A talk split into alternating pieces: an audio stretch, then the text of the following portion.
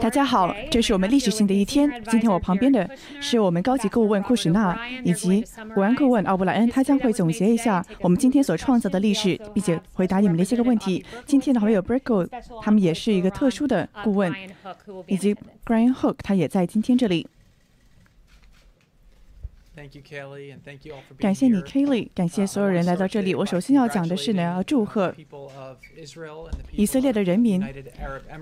以及阿联酋的人民，今天是一个历史性的突破，对一个和平来说是重大的日子。同时也要感要祝贺川普总统在此上达成的里程碑，他与他的团队非常辛勤的工作。我们也与内塔尼亚胡总统一起合作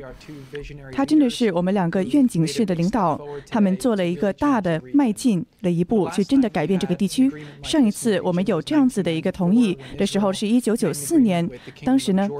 是以色列在与乔丹做成了一个条议，那么是希望能够促进和平。在过去的二十六年之来，有很多的发展，Uh, 有一些个正面的发展，但是很有的很很多的呢也是往后退了的。那么有很多的生命在此之间失去，很多的机会和 uh, 愿望都在此之中被毁坏.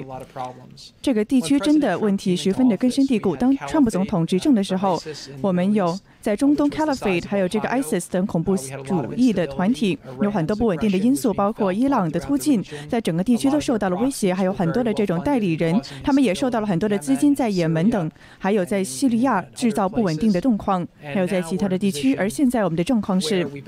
我们能够与我们的盟友一起合作，很多的盟友 uh, 他们之前被抛弃了但是川普总统能以去重建这样子的关系。他的首先他首先去了一次沙特阿拉伯，在二零一七年的五月份的时候，他明确的列出了当地的问题，并且明非常明确的去说清楚了我们一起所需要达到的目标和进步。我们也要认识到一点，我们历史上的不同、历史上的冲突，但是我们不可以让这些个冲突让我们捆绑起来。川普总统的领导以及呢，我们能够重建两地之间的关系，让人们能得以现现代化他们的社会，让我们知道我们希望有一个新的准则。川普总统之前去沙特阿拉伯的时候，我们有很多这样子的国家达成这个协议，将会开始一个反恐的财经中心。然后呢，我们就付出了很多资金去打击一些个极端主主义的团体，包括呢与两个神圣的地点，这两个圣地去合作。那么包括呢做了这种反抗极端主义的运动，包括去反抗网上的极端主义，因为你不可以只眼只解决眼前的问题，而不进行长远的战争。所以说，我们看到沙特阿拉伯在过去几年中取得了非常大的正进步，包括给了妇女更多的权利，在向正确的方向迈进。而今天的突破，真的会让我们继续的前进。那给你们一些个背景，那这是我们在讨论了。超过一年半的事情了，我们与以色列在讨论，也与阿联酋在讨论，能够一起的向前。因为这些个以色列的总选举，以及还有一些个在地区发生的事情，也是谈到的事情，但是还是没有达到一个正确的做的一步。那我知道这个协议是一个花很大功夫的事情，特别是和平的协议会要花很大的工程，这就是为什么人们难以前进。但是我们看到的是呢，当这个川普总统列出了他与当地和平的愿景，那花了好几年去努力的工作，去真的深刻的理解当地的问题，包括呢巴勒斯坦与以色列之间的关系，那有超过一百八十页的文件列出了种种的细节，包括我们如何解决这些个过去根深蒂固的问题，以及如何。在未来向前迈进，在这样子的认识之中，川普总统得以把以色列让他同意能够进行两国进行这个以色列还有巴勒斯坦进行一个合作，这是历史上的第一次去达成一个地图上的一致，对这个领土的界限达成一致，能够一起的合作。那么这也展示出来很多当地的人们，也告诉了当地的人们，以色列十分的严肃，真的要达成和平，也展示了川普总统的领导以及外交能力，能够去做到这样子的事情，能够做到前所。所未有的创举。那我们看到以色列呢，也在与我们进行讨论，把这个以色列的法律以及主权。把它带到了约旦河的西岸，我们也在进行这样子的讨论。在过去六周之内，包括这个阿联酋还有以色列的之间的讨论也开始加速了，能够去进行不同道路。那也看到了我们的大使他发表了一篇社论，他是说呢，如果说能把以色列的主权蔓延到这样子的地区的话，是十分的重要的。那么一个新的选项也制造出来了，我们也进行了讨论。那最终的是希望两个国家都觉得是更有可能、更富生机的向前的方式。那以色列呢，希望在这个时候付出努力，所以呢，我们可以去关注把两个国家合二为一，把它给带到一起进行合作，这是个历史性的突破，也展示了川普总统在此的领导。你可以看到一个非常不同的中东。当时与川普执政之前，在执政之后的中东已经改洗心革面了，这是一个破冰的举动，这两个两国之间终于破冰了。这是第一个阿拉伯的国家与以色列达成个正常化的关系，这是二十六年以来第一次。那么我们是希望呢，更多的更更多的国家能够也与以色列正常化关系。那在美国，我们看到最大的威胁，在过去的上一次选举中的最大的威胁，一个是一个是这个 ISIS 卡扎菲他们的恐怖主义的团体，我们看到人们被焚烧，人们被虐待。那 ISIS 的威胁呢，是对很多美国人来说十分恐怖的一件事情，必须要停止。以及呢，这个不稳定的状况。也创造了一个温床，得以让那些个极端主义分子去进行攻击，还有进行很多糟糕的举动。那些个极端主义的分子是希望把下一代给他给革命化，把他给极端化。那些个极端主义分子所用的一个借口就是所谓的这个 mosque 这个清真寺。那他是说呢，哦，他受到了威胁，或者说，那他就说呢，穆斯林无法在清真寺进行祈祷。那包括这个 Tel Aviv，他将会让穆斯林呢去能够去和平的去到以色。列，并且在清真寺进行祈祷。那无论是他们想什么时候去都可以，这是一个非常大的突破。当人们去那里祈祷的时候，他们可以看到这是可以做到的。他们将会分享给他们的朋友，将会分享他们的经历。他们在 ins。Instagram 在 Facebook 在脸书上都可以分享这样子的图片，它可以告诉全世界说清真寺是安全的，所以这是一个非常好的前进的一步，对这个地区、对这个国家，以及也是对世界来说一个非常好的一大步。所以说呢，我真的想要感谢三个国家领导人，他们辛勤的工作，创造了这一点，包括以色列的总统内塔尼亚胡，还有阿布扎比以及川普总统，在美国的川普总统。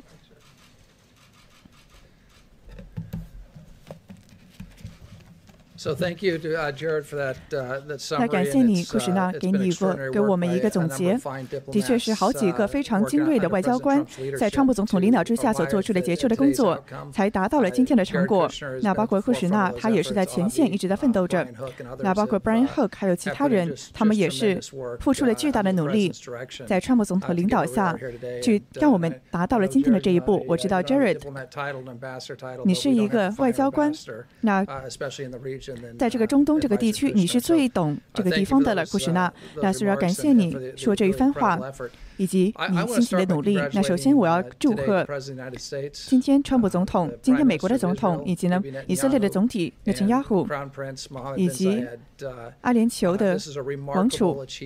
这是一个非常重大的成就。这个成就现在将会被铭记在历史上，将会叫做 Abraham Accord，叫做阿布罕合约。那么这是一个非常特别的东西，也不是经常发生的事情。只有我的前任的几个官员能够来到这个主讲台上去宣讲一个关于中东的和平协议，这是一个非常稀有罕见的事情。就像我之前在椭圆形办公室所说的，川普总统将会。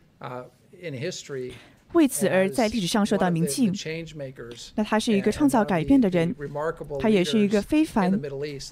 的中东的领导。他是在中东的一个调解者，可能是他开始执政的时候你没有预见到的。他当时采取的第一步就是要去改善、修复我们与以色列的关系，因为以我们与以色列的关系呢，在我们执政前的几个月受到很大的伤害。我们川普总统进行了前所未有的行动，包括有很多的传总统的候选人，他们在过去二十多年来，他们都做出承诺，说呢将会把美国的大使馆从这个 Tel Aviv 移到耶路撒冷，但是川普总统是第一个有这个勇气真正做到的人，他也去做到了一个非常可信的、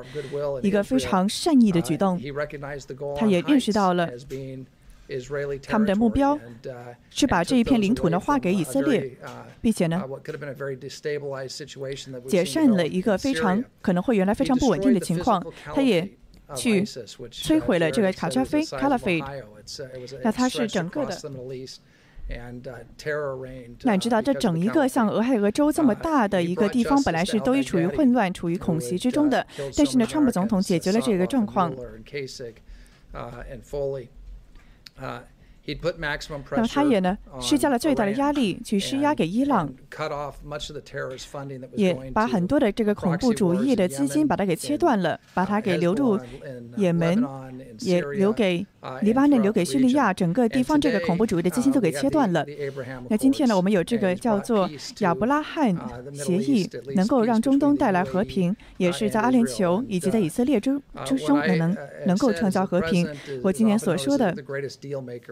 我知道你，我知道这个川普总统是一个最好的谈判者，他是个最棒的谈判者。我觉得历史将会铭记我们的川普总统，他是一个非常大的和平创造者，他为以色列以及阿联酋带来了和平。那就像这个我们的外交官在阿富汗斯坦进行了和平条约一样。那么从这个二月二十九号开始就已经停止了这一点了。那他用了最大的压力去减少他的这个管制，包括在叙利亚，还做了一个停火的一个条条令，包括在这个当这个土耳其去侵犯北以色列、北叙利亚的时候，他也让他们进行了一个停火的协议。那通过这个个人的外交能力，他能够保证这个情况不要进，不要演变成一个。更加冲突性的事件，所以说他做的十分是实在是太好了。当你退一步，你看一下川普总统在创造和平上做的成就，那的确会花一些个时间。但是呢，对我来说，我非常的不惊奇。如果说川普总统能够收到诺贝尔和平奖的提名的话，我也不会感到惊奇。今天的工作是他的一个典范，会让川普总统进入到这个诺贝尔和平奖的提名的竞争者之一。那此外呢，我也要称赞这个阿联酋的王储他的勇气，有两个非常伟大的领导者。那包括这个之前的一个人，他也是与以色列达成了和平。那现在穆罕默德·赛亚他也是继续的做到了这一点，他十分的勇气可嘉，是阿拉伯的一个领导者。我也要祝贺以色列的总统的金亚虎，他承担着巨大的压力，把以色列的法律以及他的主权让他去施加出去。他真的挺身而出，应对了这样子的政治压力，去制造了和平。那或许呢，他的政治上不是特别受欢迎，但是他的确把国家以及人民的利益。放在了第一位，所以是呢，我们觉得有非常有机可嘉的领导者与我们的川普总统一起合作，才能够达到今天的成就。这是一个非凡的意义非凡的历史性的协议。那除了这个历史性的一刻之外，除了是一个非常主要的阿拉伯的国家与以以色列达成和平，那么是从一九四八年以来的第一次。除了这样子历史意义之外，还有什么的意义呢？有很多个层面，包括这个阿联酋还有以色列，他们都是非常有利的美国的同盟。那包括他也是我们非常密切的盟友，在这个地区能够去反抗伊朗，也反抗以以色列，也反抗这个伊斯兰的极端主义。那如果两国能够达成和平的话，能够加强我们的合作以及沟通，这是是非常有创造力的国家。以色列，它真的是一个创始公司特别繁荣的国家。你在那里开车的话，你会觉得十分的叹为观止。那包括阿联酋，它也是个非常富有创造力的国家。把这两个国家能够把它给拉到一起，将会创造一个更富有生机的创造力以及机会。那两个国家呢，都有非常。动力满满的人民，他们有非常多的机会将会从这个合约之中升起。那我们谈到了，包括这个这几个朝圣者，他们去这个清真寺，他们去到这个山顶上，他们有这个机会能够和平的进行祈祷，在以色列能够和平的祈祷去朝圣。那就像你所知道的，川普总统把这个中中东的宗教自由作为我们外交政策的重点之一，这是一个非常大的一步。去兑现我们的诺言，让三个非上三个这个圣城的这个信仰啊合到一起，那能让他们去祈祷，能够和平的共同相处。那是一个非常美丽的城市耶路撒冷。那还有这个当地的旅游业。包括这个阿布达比，还有迪拜，还有其他的这个地方，也是成为了最大的这个。他们当地的旅游业本来受到了很大的冲击，是因为中国的病毒而造成的。但是呢，我们。们现在这个合约呢将会加加合约呢将会加大阿联酋当地的贸易，将会帮助繁荣他们的经济。当我们从疫情中恢复过来的时候呢，这个合约也会帮助当地的国家它的经济重新的扩大。那我觉得你们也将会看到更多的工作机会，三个国家都会有更多的工作岗位。那关于这个和平制造的过程呢？我们有个非常出色的团队，这个团队呢，我们将会继续的工作，在当地进行交涉。我觉得还有其他的国家也希望能够加入我们这个努力，他们正在观望着，看到了内塔尼亚胡以及在这个。这个王储他们两个人有这么大的勇气以及全世界的勇气，那我已经打了电话给好几个欧洲的同盟了，他们打电话给我们去祝贺我们在这个和平协议之中做之中做出的成就，很多人都十分的惊讶这一点能够发生。那我们也觉得呢，这一点可以带来对那些个巴勒斯坦的人民有更多的好处。那巴勒斯坦的人民呢，我们川普总统十分的记住他们，并没有忘记他们，他们也有，他们也他也希望能够两国达成一个协议，希望。巴勒斯坦能够生活在一个繁荣的自己的国家，那一个基础已经打下了。我觉得我们将会非常辛勤的工作去做到这些。在将来的几个月中，我们将会努力的工作。在将来的几年中，也会持续工作。今天是个非常重大的日子，对阿联酋、对以色列、对他们的国家领导者以及对美国人来说，都是个非常意义重大的好日子。我们。在世界上履行着我们传统的职责，在这个艰巨的情况中进行了调解，达成和平，呃，并且呢，为我们的盟友以及我们的邻居，为他们创造和平。我也非常的荣幸能够参与到川普总统这个团队之中。那我也祝贺川普总统，祝贺他的领导，以及也祝贺那些压虎以色列的总理以及在王阿联酋的王储。感谢你们。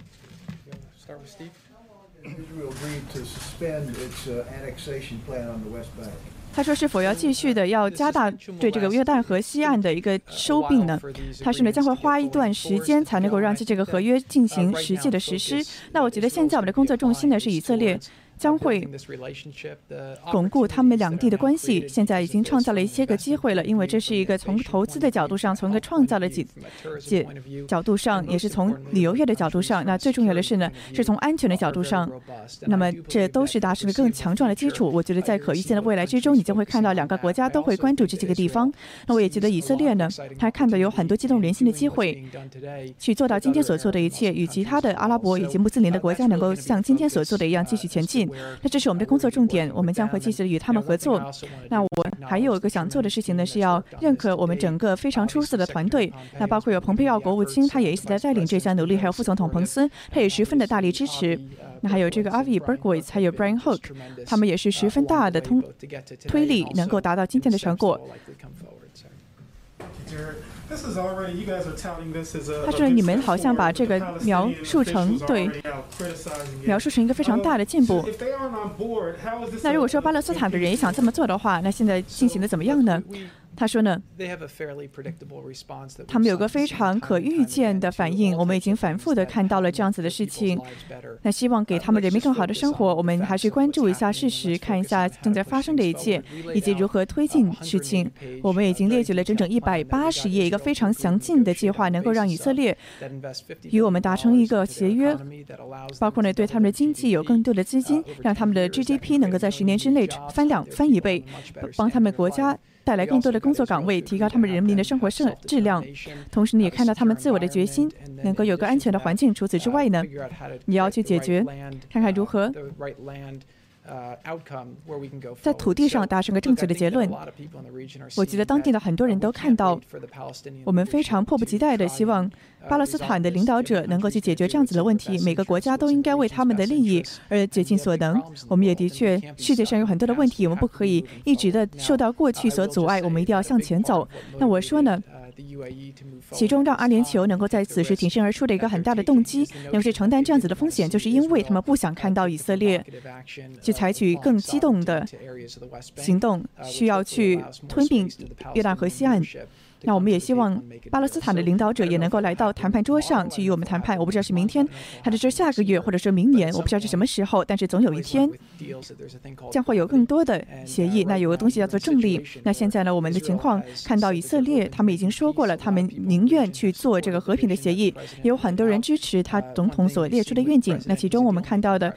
我们的川普总统所做的一切，就是他一个非常厉害的一个谈判者，他是一个非常大的一个交易的敲定者。那今天早上我们已经宣布了，川普总统有个非常强壮的计划去针对中东，我们也正在一步一步的去前进去实行。我们也在看到更多的问题在得到解决，川普总统也在。从桌子上去解决很多的问题，也。所以说，你看一下今天的一个概要，你看一下川普总统之前一开始执政的时候，他当时的状况是怎么样的话，你可以看到中东已经发生了天翻地覆的改变，这并不是偶然的。所以说呢，我们将会。问两两个问题，那一个是呢，我们是否在做一些个事情，让以色列更加的安全呢？这是美国在当地最强壮的一个盟友。那有了这个步骤呢，其实阿联酋也已经加入了我们一个非常精锐的一个精英的组织，加入了我们。那另外一个呢，是我们是否在采取步骤，让巴勒斯坦的人民让他们获得更好的生活？所以说，有很多的人，他们看到历史性历史的一些个陷阱，他们用一些历史性的借口借口不去前进。但是川普总统希望。建立一个光明的未来，是关注在进步还有改善人民生活之上的。所以我今天会说呢，这是一个非常大的突破，这也是一个公众的消息。我们有很多的事情正在私底下正在进行着，也非常的激动人心。我也非常的确信，在接下来的一年中，川普总统将会继续的前进。你将会看到这个历史性的当地的改变，将会让世界都变成一个更加安全、更加和平的地方。要问一下你，啊，布莱恩，国安部顾问，你是否觉得，是否希望？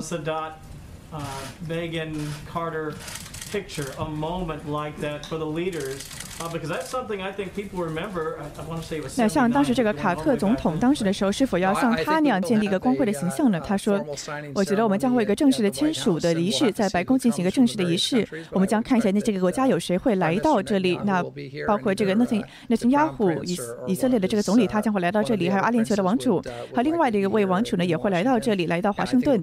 那将会是一个非常好的日子。”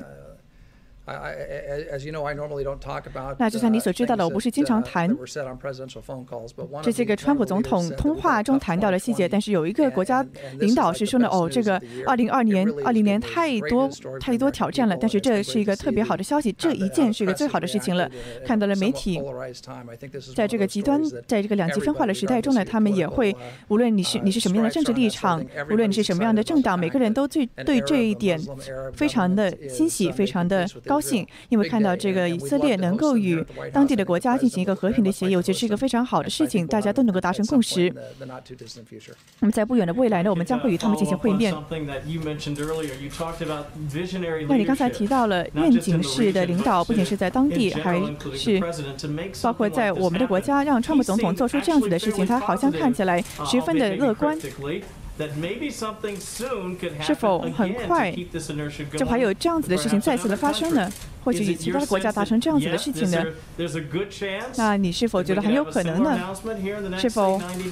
在接下来九十天之内还会有一个相似的宣布呢？还是我的确觉得很有可能。那其中我对川普总统要说的关于他的一点是呢，你看到这个伟大的领导者都有个共点通点，就是他们都很乐观。所以说他是我们总，他是我们国家一个非常好的领导者，他经常去推动人们去做出更多，帮助人们达成更大的成就。虽然说这些个事情看起来非常的难以达成，所以说呢，川普总统他的乐观是他作为领导者一个非常好的特质。的确，我们进行了很多的讨论。那之前呢，因为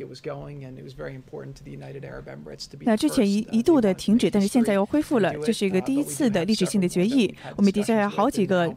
还在讨论之中，我们也会继续的进行讨论，去看一下是否能够继续的向前进。那你知道，到头来这是不可避免的。你知道，全世界的人们都想要再进一步。以色列这个中东的以色列呢，也希望能够脚踏实地的做到这一点。我们将会继续与他们合作，去帮助他们。但是我们希望能够看到一个安全性的架构以及个经济的架构能够被建立起来。希望人们呢有安全，也有能力能够去创造更好的生活，有工作岗位，有着繁荣。人们也应该要相信他们的孩子能够得到更好的生活。那一旦这么发。现一旦这么发生的，人们就会把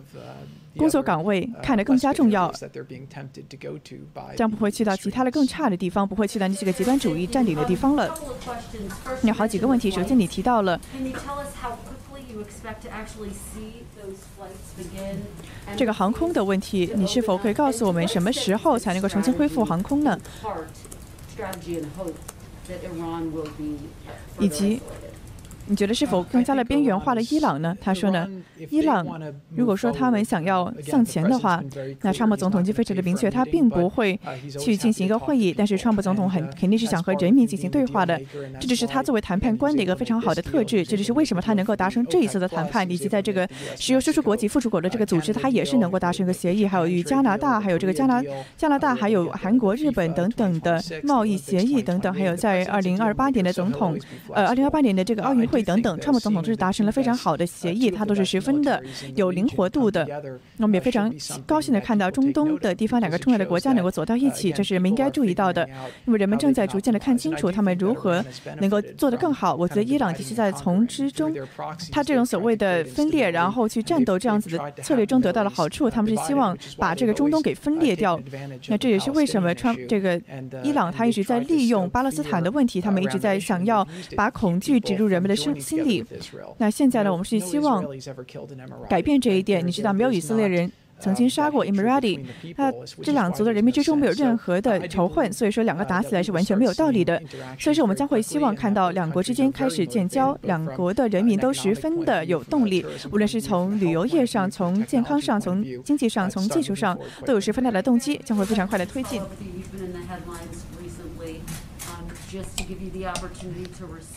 最近的这个头条都说，你可不可以跟你说一下，你跟 Kanye West 有怎么样的会谈吗？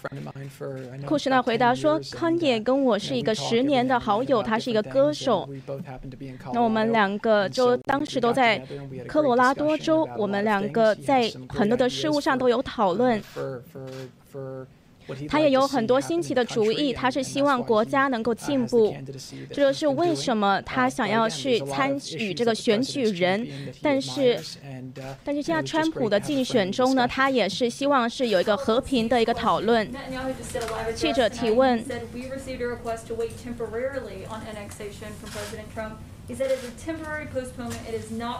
川普说现在有可能要延期这个会议，那请问这个延期呢是多久？库什纳回答说：“可能就是很长的时间跟很短的时间之间的这个灰色地带。”那记者说他们没有说取消。库什纳回答说：“我们跟总理的这个会谈一直以来都是非常好的。我们的以色列跟美国之间有很好的信任，以色列的人民也相信川普总统可以做出正确的决定，也相信呢可以对以色列的安全还有蓬勃发展能够达到很好的这个决定。那以色列总理内内唐亚胡跟这个川普总统也有很好的关系。我们希望这个会谈可以尽快的进行。我们想。”想要对以色列做出最正确的举动，当然这也不是一个这个很快就可以决定的事情，有很多的细节我们需要考虑。我们也在之后的几个月会把这一些细节呢，全都去把它考虑出来。那我相信呢，在未来呢，他们的确是会有举行一个会谈，但是今天是一个破冰，今天是一个历史上的一切，历史上的一个进步，对于以色列还有对于全世界来说。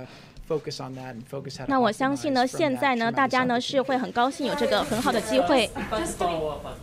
记者提问。啊，你可以再讲一下这个 Kanye West 的这个事情，这个歌手。那这个库什纳回答说，我们在这个政策上有一致的意见。川普回答说，现在这个国会两党呢，想要达成一个经济的。第四轮纾困法案，你觉得有没有前景呢？库什纳回答说：“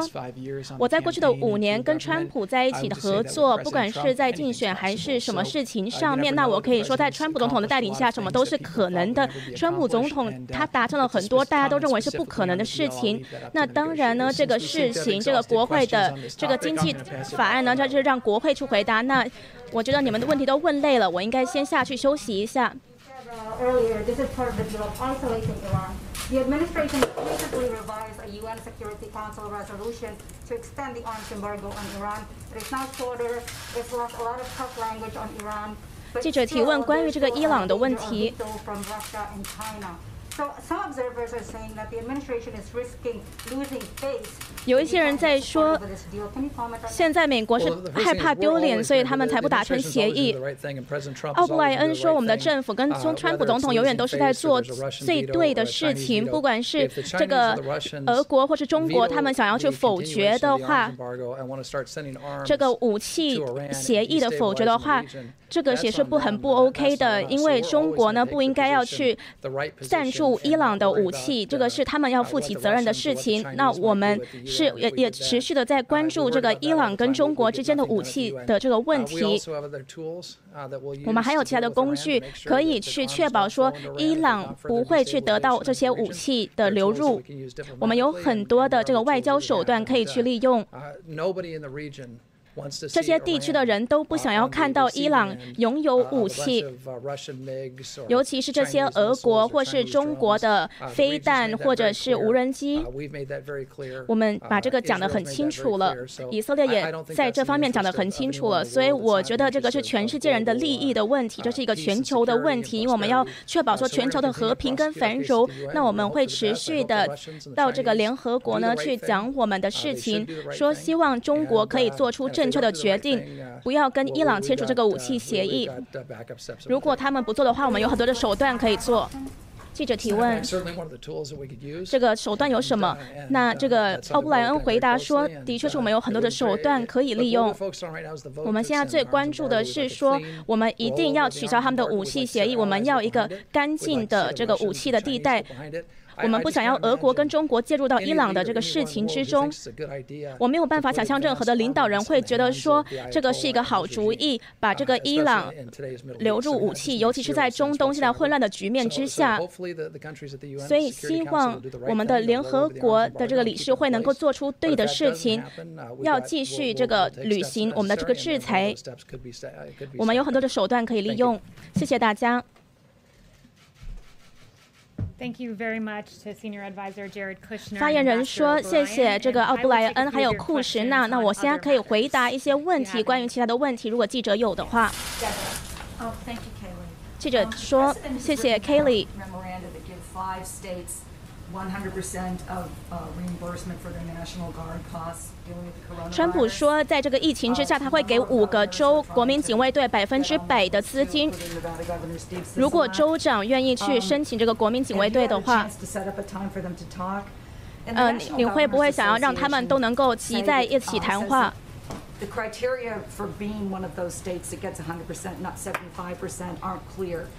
还有这个失业救助金现在这个联邦说要提供百分之七十五还是百分之一百呢？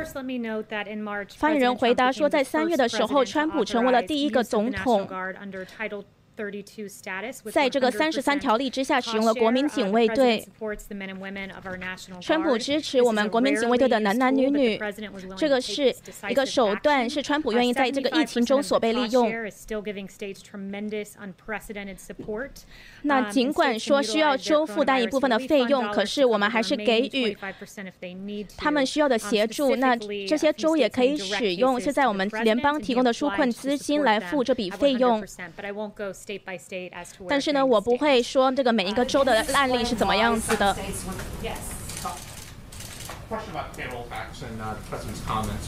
记者提问关于川普昨天的一个言论。他是怎么说？他说要永久减免薪资税吗？那如果他连任了他在这个社交资金上面的这个计划是怎么样子的？发言人回答说，他要确保我们的社会安全资金是完全是被资助的，而且他要确保我们的老年人的医保也是完全被资助的。他昨天说的是说他会把这个这一段时间的延期呢全部都永远的延期了。也就是说永远都不必付这个延期到年底的薪资税了。尤其是他还想要对中等的这个家庭提供帮助。记者说：“他没有想要永久减免薪资税。”发言人回答说：“他是想要永久的减免这一段时间延期的薪资税，而且呢，他会确保说社会安全资金是被资助的。”记者提问。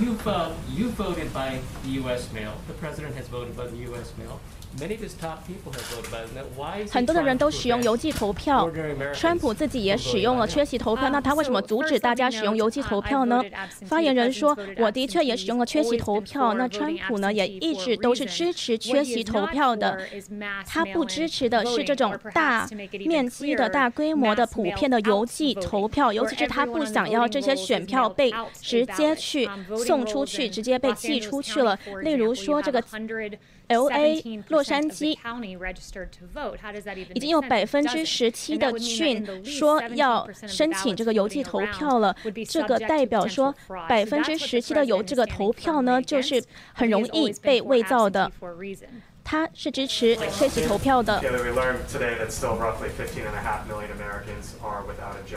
记者提问说，今天呢又有更多的失业人口被报告了。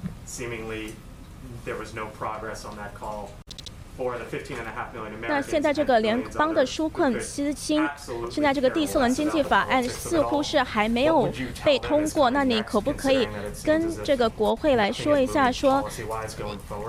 为什么现在没有任何政策被通过呢？发言人说，财务部长母亲她昨天说了，我很高兴的，我很想要跟这些国会的议员合作，把我们的资金带给小孩，还有疫苗，还有个人新个人保护装备，还有。有还有很多的小商业，他是想要带给这一些机构他们所需要的资金。我们看到川普政府跟我们的政府是非常乐意去合作的，可是我们不愿意这个民主党的这个三点四兆美元的这个法案，他们还想要去推动这个邮寄投票，这个是我们不想要乐见的。可是我们的川普政府的确。确是在很多的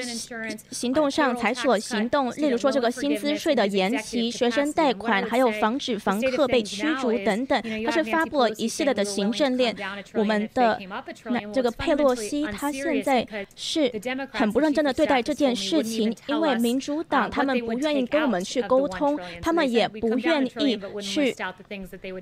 他们也不愿意去说他们现在不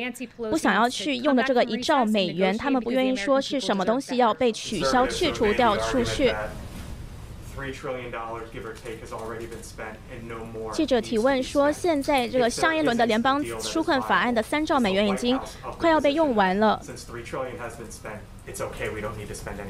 那他们这个川普是不是觉得我们不用再花费了呢？发言人说，川普总统是想要把资金给学校，直接把钱送到美国人的口袋中，他要以全面的方式来保护美国人。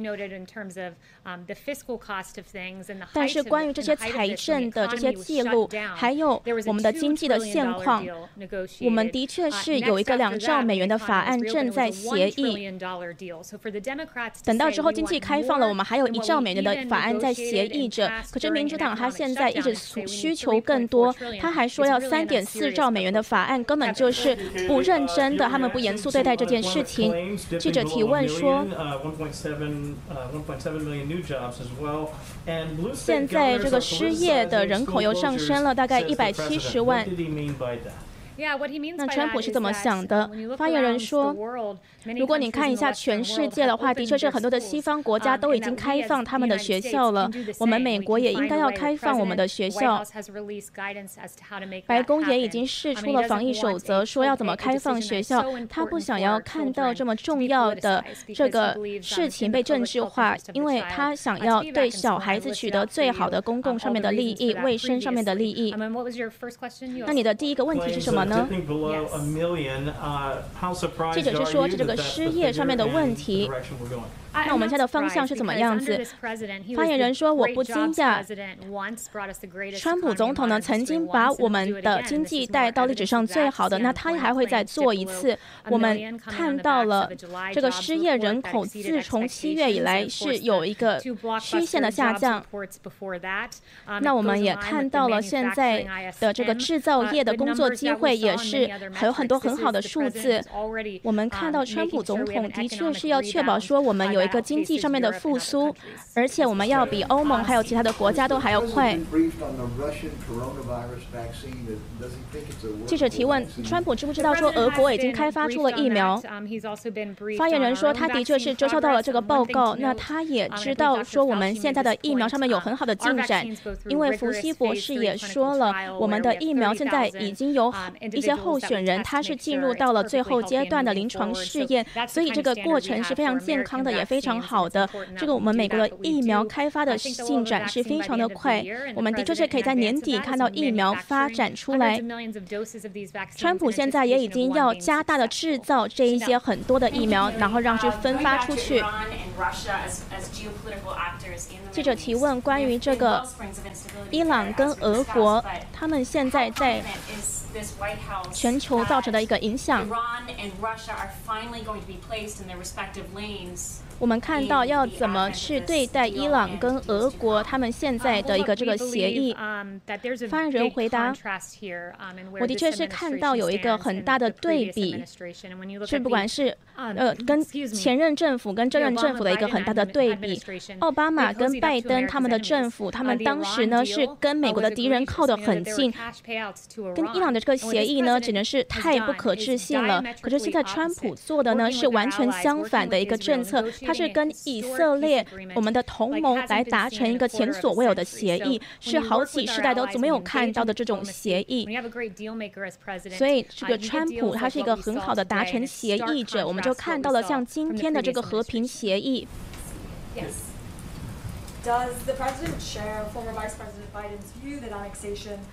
记者提问。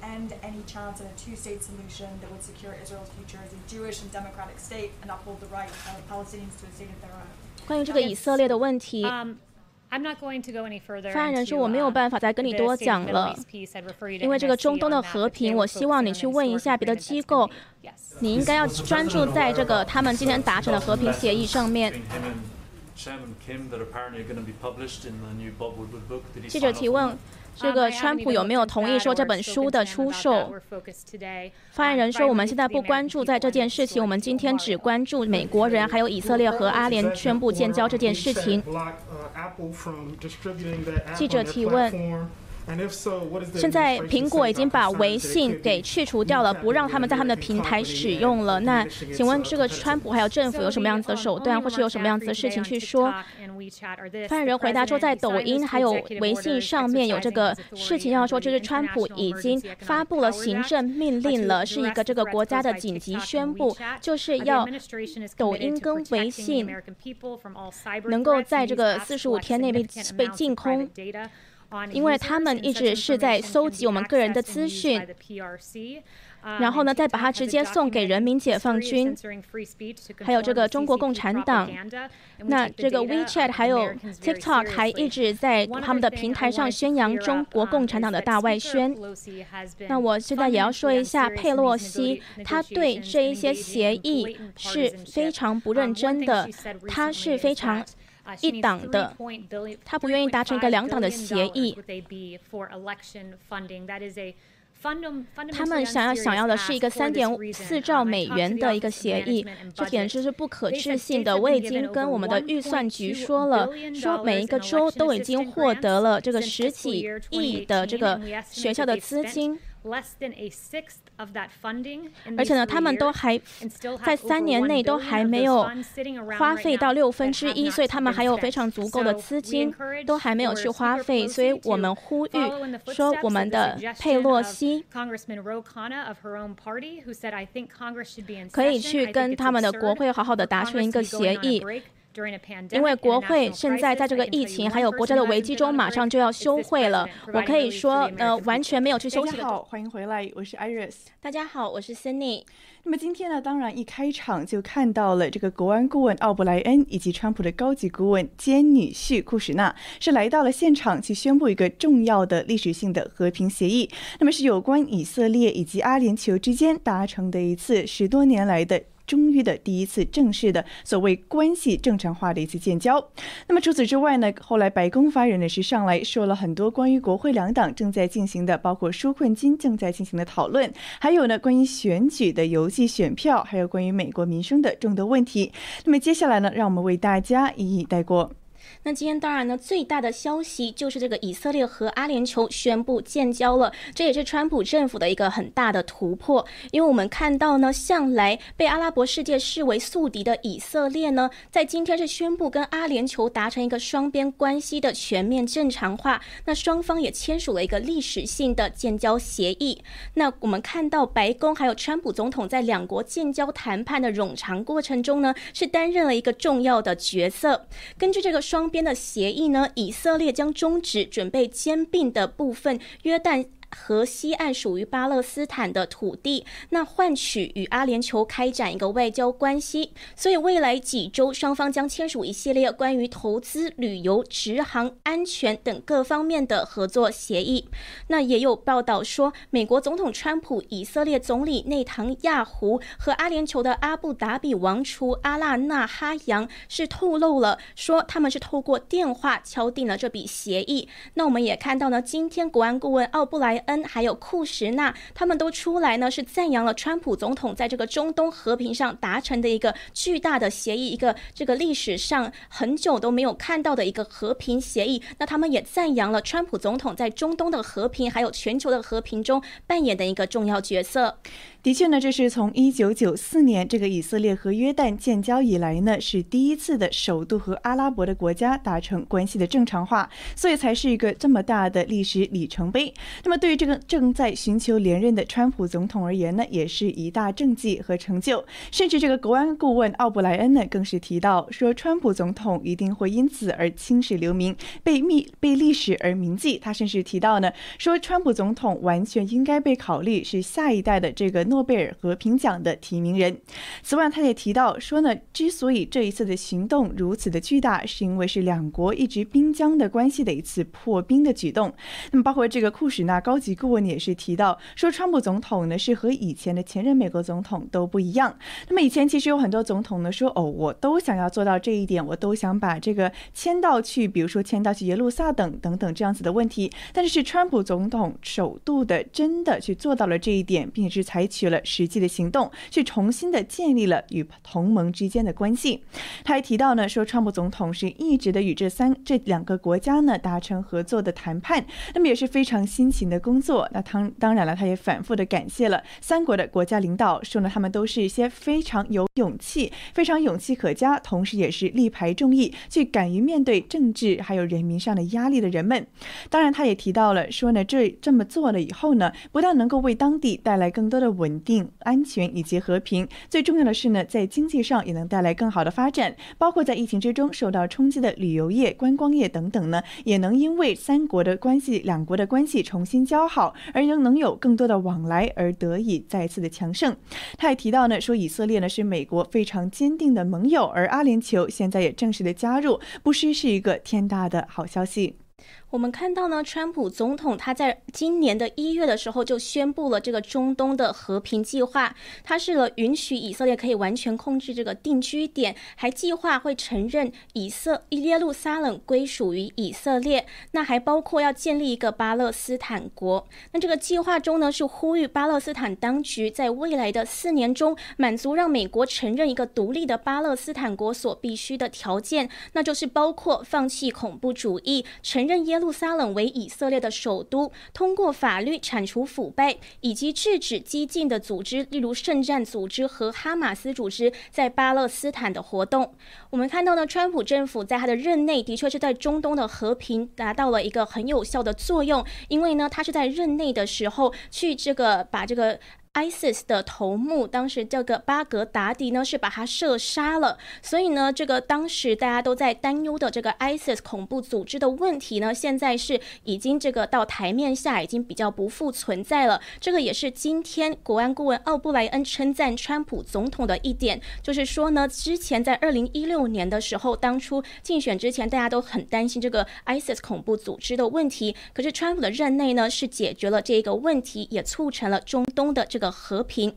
那我们看到呢，除了这个呢，川普之前还做了一个历史上的壮举，也就是在二零一七年底的时候，他是正式的承认了耶路撒冷是以色列的首都，还将美国的大使馆搬迁到耶路撒冷了。那当时他的这个举动是让全世界震惊的，因为耶路撒冷问题呢，是美国前几任总统二十年来一直不去兑现的承诺。这个原因呢，就是因为这个问题太敏感了，耶路撒冷的冷这个这个地位的。问题呢，是一直困扰着中东。除了地缘的政治因素以外，宗教问题、民族问题都是影响以巴关系，甚至是整个中东关系的敏感因素。可是我们看到，在美国历史上呢，其实是非常支持承认耶路撒冷是以色列的首都地位，因为以色列是美国一个非常重要的盟友，在当地维持和平是产生了重要的作用。那在一九九五年的时候，美国国会参众两院也都是绝对的高票通过了，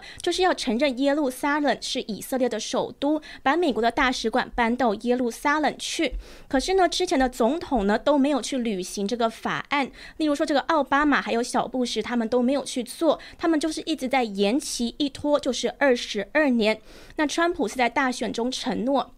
他说，他上任不到一年，这个他在大选中承诺的这一项事情，那他上任不到一年了，就真的兑现了这一个法案。那这个以色列的民主也是被川普看好的，川普一直在赞扬以色列的民主。当然呢，川普也是把这个中东的宗教自由视为美国的外交重点。所以我们就看到呢，川普的这个竞选时的承诺，还有他在年初的时候发布的这一个新的这个中东和平计划呢，都。促成了今天这个历史性的壮举。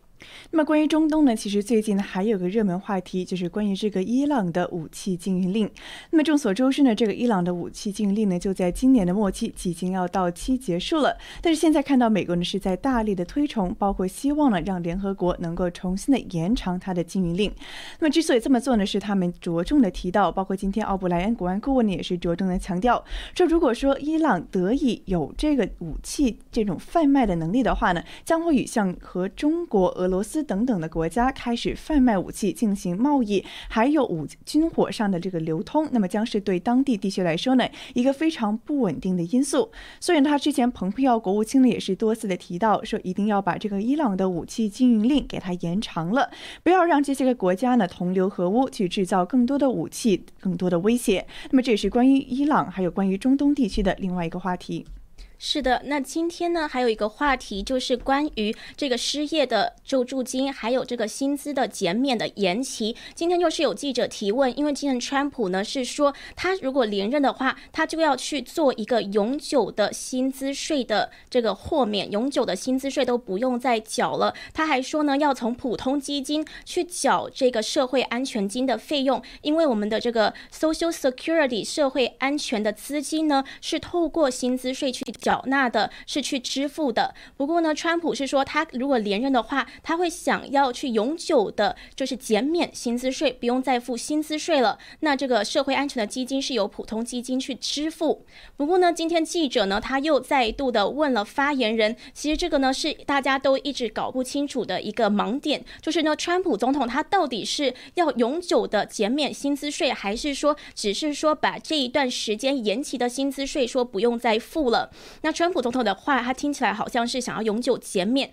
可是今天发言人呢代替他回答了，又说川普总统其实呢只是想要减免掉延期到年底这一部分的薪资税，也就是呢从这个他说的是七月可以回收到七月，一直到今年的年底的这一部分的薪资税，现在他签了行政命令是说要延期缴纳，就是说到时候再付，不是说不用不付。可是如果他连任了的话呢，可能就真的不付了，就是可以永久的被延。期，那这这个发言人呢是说，川普总统的回答是这样子的。不过，川普呢之此前的回答听起来又好像是想要永久减免薪资税，所以呢，这个还是一个让记者一头雾水的一个情况。那当然了，也只有川普呢能够再去进一步解释。所以今天川普五点半出来，我们会再看看他是怎么回答的。是的，那么另外呢，还有个记者提问的，那么也是这个美国民生的重大话题，就是关于这个国会两党的谈判，他是问为什么搞了半天还是没有谈拢呢？那白宫发言人士提到呢，说我们美国白宫这边就是川普阵营呢是一直很想与民主党人达成合作，但是是民主党人呢一直不愿意配合，包括他们提出这个疏远的计划。这个金额太过高昂，无法达成。还提到说，其实他们的所谓的 wish list 愿望清单上，都是他民主党们想要搞的各种各样其他的东西，那么是不受共和党，也不受川普总统的支持的。他是提到呢，比如说呢，还是提提到这个财务部长母亲。那么知道呢，这个母亲部长呢，其实是在周三的时候呢，与这个加州的议长佩洛西呢进行了谈话的，就是讨论这个关于病毒的资金救助计划。但是呢，还是这次的谈话仍然好像是。无功而返，特别是关于这个经济刺激的僵局上呢，好像仍然是没有得到解决。那么这是上周晚些时候，他们这个谈判破裂以来呢，双方的一次首次的接触，但是仍然没有取得更多的进展。但是双方就发表了声明了。那民主党人士表示呢，说这个财务部部长母亲呢是不想通过这个超过一兆美元的所谓一揽子计划，而母亲呢则指责民主党人说呢，你们老是要达成协议，你们还是要我们达到你们这个两。兆美元的门槛，我们是不同意的。那么这个佩洛西还有这个纽约州的参议员舒默呢，他们之前是在五月份推动一个所谓三点四万亿美元，也就是三点兆三点四兆美元的这一项计划。他们现在是说呢，哦，好的，那我们各退一步，你们共和党的呢加一兆，我们民主党的少一兆。所以还是希望说呢，哦，民主党人我们可以调整整体的价格，降低一个一兆美元，但是前提是呢，你们这个白宫最初的共和党提供的还是要是两倍，就是你们。要加到两兆，我们可以从三兆减到两兆，那么就是刚好都是两兆，真是个数学题。Anyway，不过这个调印呢，到现在为止还是没有得到两方的同意。包括这个努亲自的声明中说了，民主党还是没有兴趣谈判。他是说呢，我们愿意花钱，但是呢，不要把钱花到一些个不相关的议题之上。白宫发言人今天是提到呢，说那个民主党人说你们愿意要减一兆美元，但是你们究竟在哪里减还是不知道，那还是像没有说一样嘛。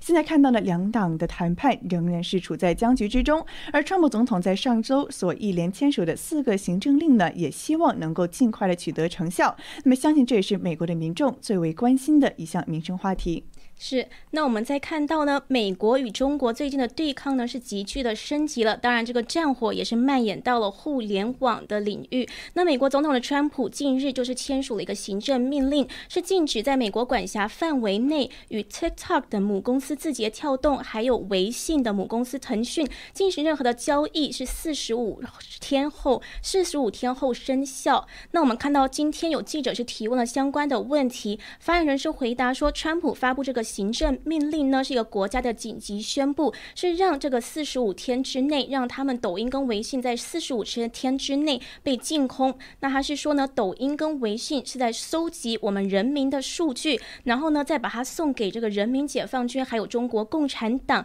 还还在他们的平台上宣传中共的大外宣。所以他说这个是非常不可以的，这也是川普这么做的原因。那我们看到今天呢，还有另外一个关于这个中美关系又在。再度恶化的消息，也就是美国的国务院今天是宣布了，将美国的孔子学院列为需要注册的外交使团。那这这个说明什么呢？这说明说之后这个孔子学院呢，它是由实际上呢是由外国政府实质上拥有或是有效控制的。那它之后一定要遵守某一些的行政要求，这些要求呢是适用在美国的外国大使馆还有领事馆。那根据一个外国的使团法，如果美国国务院将孔子学院指定为外国使团的话，孔子学院会需要向国务院提供他们的工作人员名单，包括姓名、年龄，还有住家的主址，并且在人员调动时呢，要通报一下更新的名单。那这些机构还必须要获得国务院的批准，才能在美国购买或是租任何的房地产。所以，我们看到呢，这个的确是国务院的最新行动，就是要打击孔子。学院对美国教育界的一个渗透。那此前呢，美国还把一些的中国媒体列为过外国使团。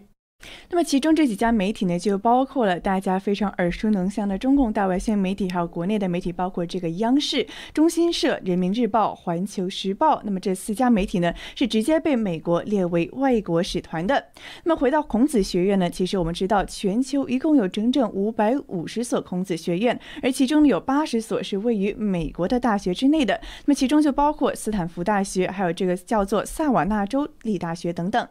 那么这个教育倡导组织。全国的学者协会是一家出名的教育组织，他们最近披露呢，说截止六月三十日，美国一共有七十五所孔子学院，那么包括像刚才提到的两所知名大学，但是现在呢，已经有整整四十五所是已经关闭或者正在关闭他们学校中所设立的孔子学院了。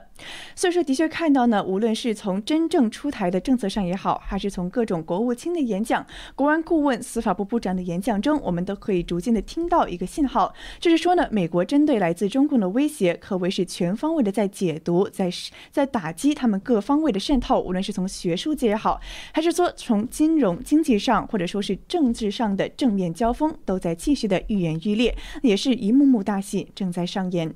是的，那我们也是会静观其变，看看这个世界局势的变化。那以上呢，就是今天白宫发言人的发布会的内容。当然了，下午川普总统还会再出来开他例行的疫情简报会，这也是白宫发言人刚刚告知大家的。所以我们也会再为各位直播跟同声口译。那也谢谢今天大家的观看，我们下一次直播再见。